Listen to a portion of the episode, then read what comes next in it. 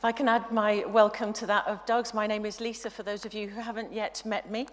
Um, I'm the curate here, and uh, apparently in the uh, handbook of good curates, they leave everyone else in the preaching team to choose uh, the passage in the series, and then they realize they get left with that passage. Shall we pray? Lord, we, we come to your word with open hearts, seeking your way. Would you break through into our hearts and speak to us through these words? And we ask this in the name of Jesus Christ, who is our Lord. Amen. Amen.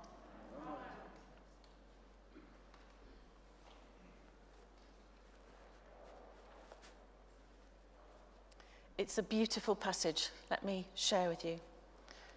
Are you praying for breakthroughs, or have you been praying hard for breakthroughs, for a situation that has been troubling you or troubling somebody you love, especially maybe for salvation?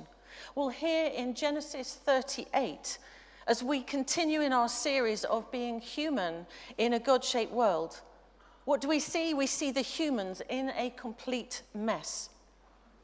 Yet God somehow works through sexual misconduct, death, blame shifting, incest, and a paternity scandal to bring about breakthroughs, to carry out his sovereign purposes and his redemptive work. The lesson is this: with God, there is always hope, but it may look very different from what we expect. And here's a question. Do you know what the third verse of the New Testament is? Hold that thought. I'll come back to that in a little while. One writer, speaking of this passage, puts it like this. We often read the Bible as if it were a series of heartwarming stories designed to inspire us to good, clean, and moral living. But instead, we find a far more profound hope, because this disturbing passage moves beyond the ravages of sin to provide a picture of hope, transformation, and divine breakthrough for both Judah and for Tamar. It is the story of God triumphing over the evil in and among us. Judah's story, this chapter thirty-eight, seems to break the continuity of chapters thirty-seven and thirty-nine, which is Joseph's story. But his story, Judah's story, occurs at the same time. And so the chapter starts, at that time Judah left his brothers. You see, Joseph had been sold off to slavery in Egypt, and now Judah was leaving his brothers too, not wanting to be part of God's family. Perhaps he resented not being loved by his father, his father Jacob, as Rachel's sons were. If we were Judah, would we have wanted to stay in and around our father's household? Might we, like Judah, have chosen to try and make a fresh start on our own rather than being with our dysfunctional family? And the problem is, with fresh starts, moving away from our family, our church, or our job doesn't really seem to change us, does it?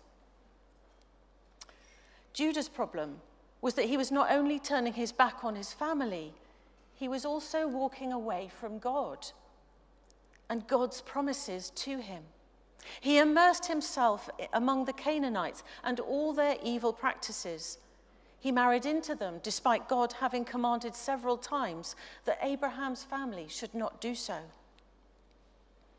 But even in a new setting, with a fresh start, Judah perpetuated the same old sinful patterns he'd learned from his father Jacob.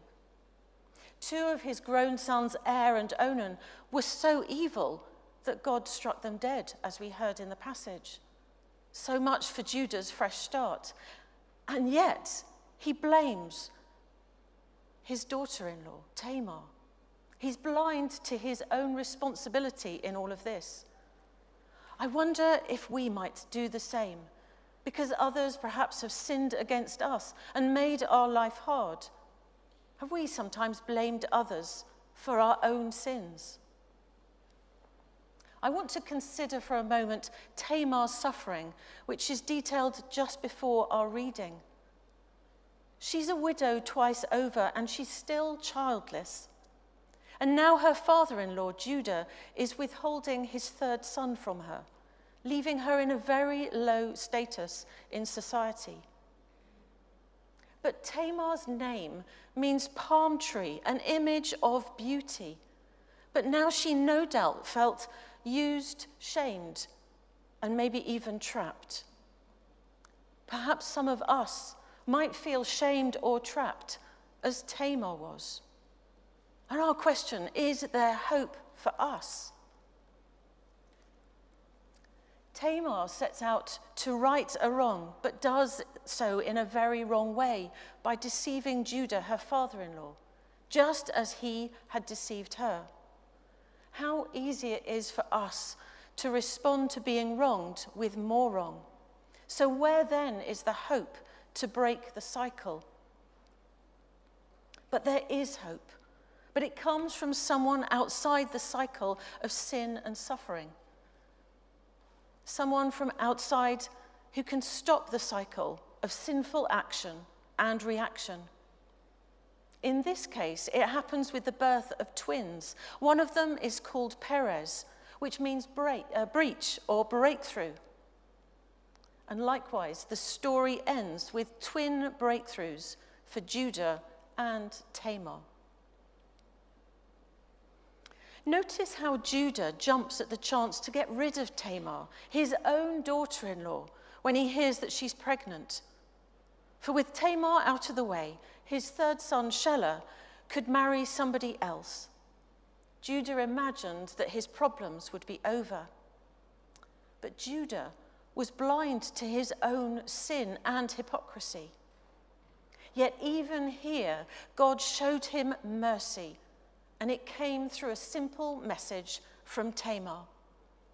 Her message was this: I am pregnant by the man who owns these, she said. And she added, see if you recognize whose seal and cord and staff these are.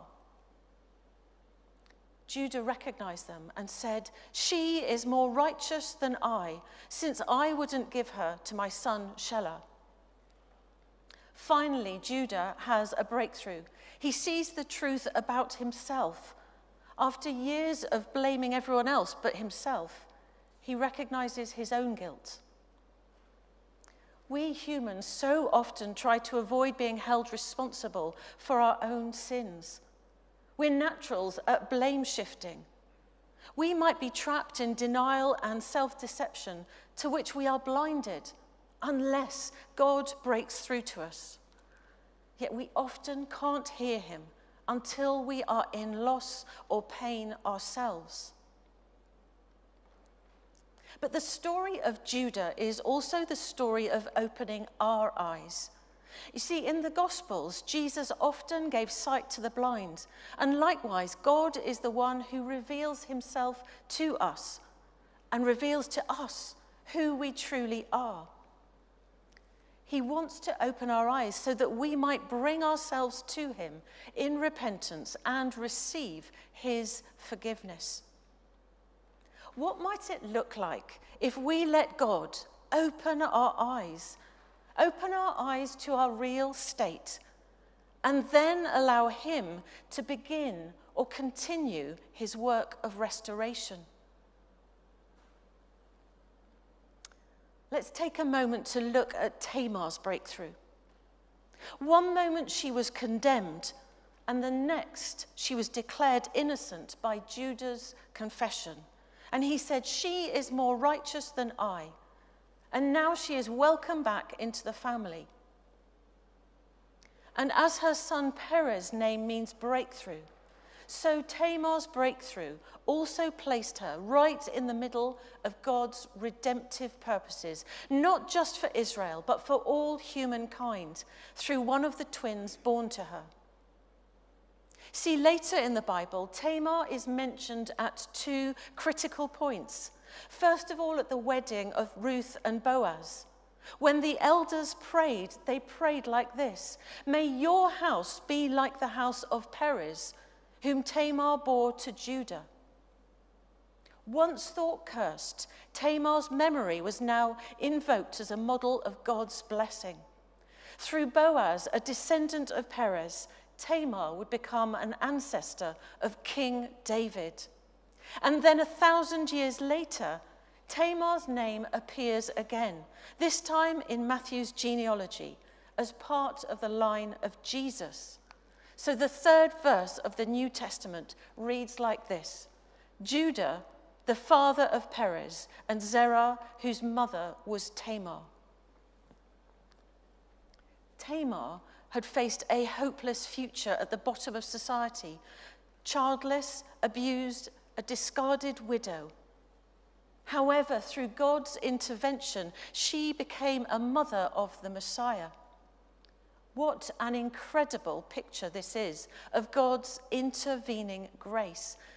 What a breakthrough of God's power and love to hopeless people, to victims and to sinners. But what about our breakthrough in Jesus Christ? You see, like Judah and Tamar, we are all sinners. That's why Jesus came. He came to heal us and to save us. Jesus is the greater Perez. He is the breakthrough Son who came to seek and to save that which is lost. And while we await full redemption of all things when he returns, he has given us his greater seal and cord as his pledge. That word pledge, there is a word used only three times in the Old Testament, and all three times occur in this passage. Pledge. Tamar asks for a pledge, and Judah gives her his seal as his pledge. The pledge is the object which secures Tamar's righteousness. And then in the New Testament, we find that same word in the Greek in three places. Here's one of them from Ephesians. When you believed, you were marked in him with a seal, the promised Holy Spirit, who is a deposit, in other words, a pledge, guaranteeing our inheritance until the redemption of those who are God's possession. This is Judah and Tamar's story headline: scandalous mess, yet amazing grace. The God of the Bible is a specialist at turning our mess into glory by grace. He turns our ashes into beauty. He changes our mess into his message. He does not do good to people because people are good, because frankly, we're all a mess, but because he alone is good. Jesus calls us to confess, to repent, to turn away from what we realize and know is wrong, and to rejoice in him and his grace to forgive, and then to go on and to walk in newness of life and serve him, the Lord who loves us.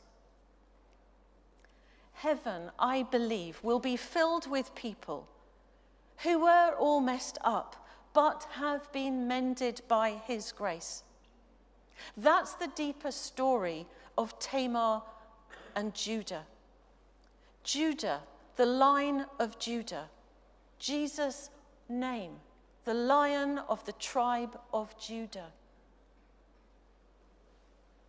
That's the deepest story for us too.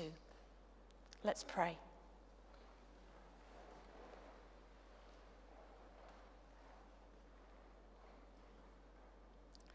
Lord Jesus, we come to you again, all of us, messed up sinners, saved by grace.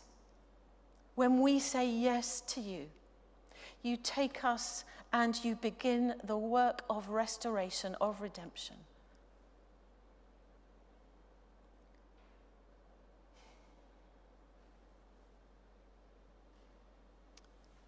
Come, Lord Jesus, come and fill the hearts of your people.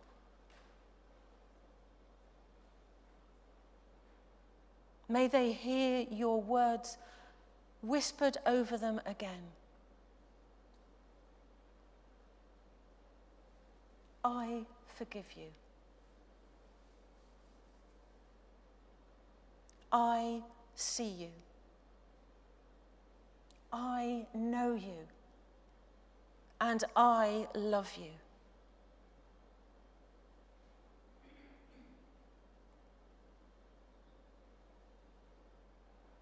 Fall afresh on us. Amen.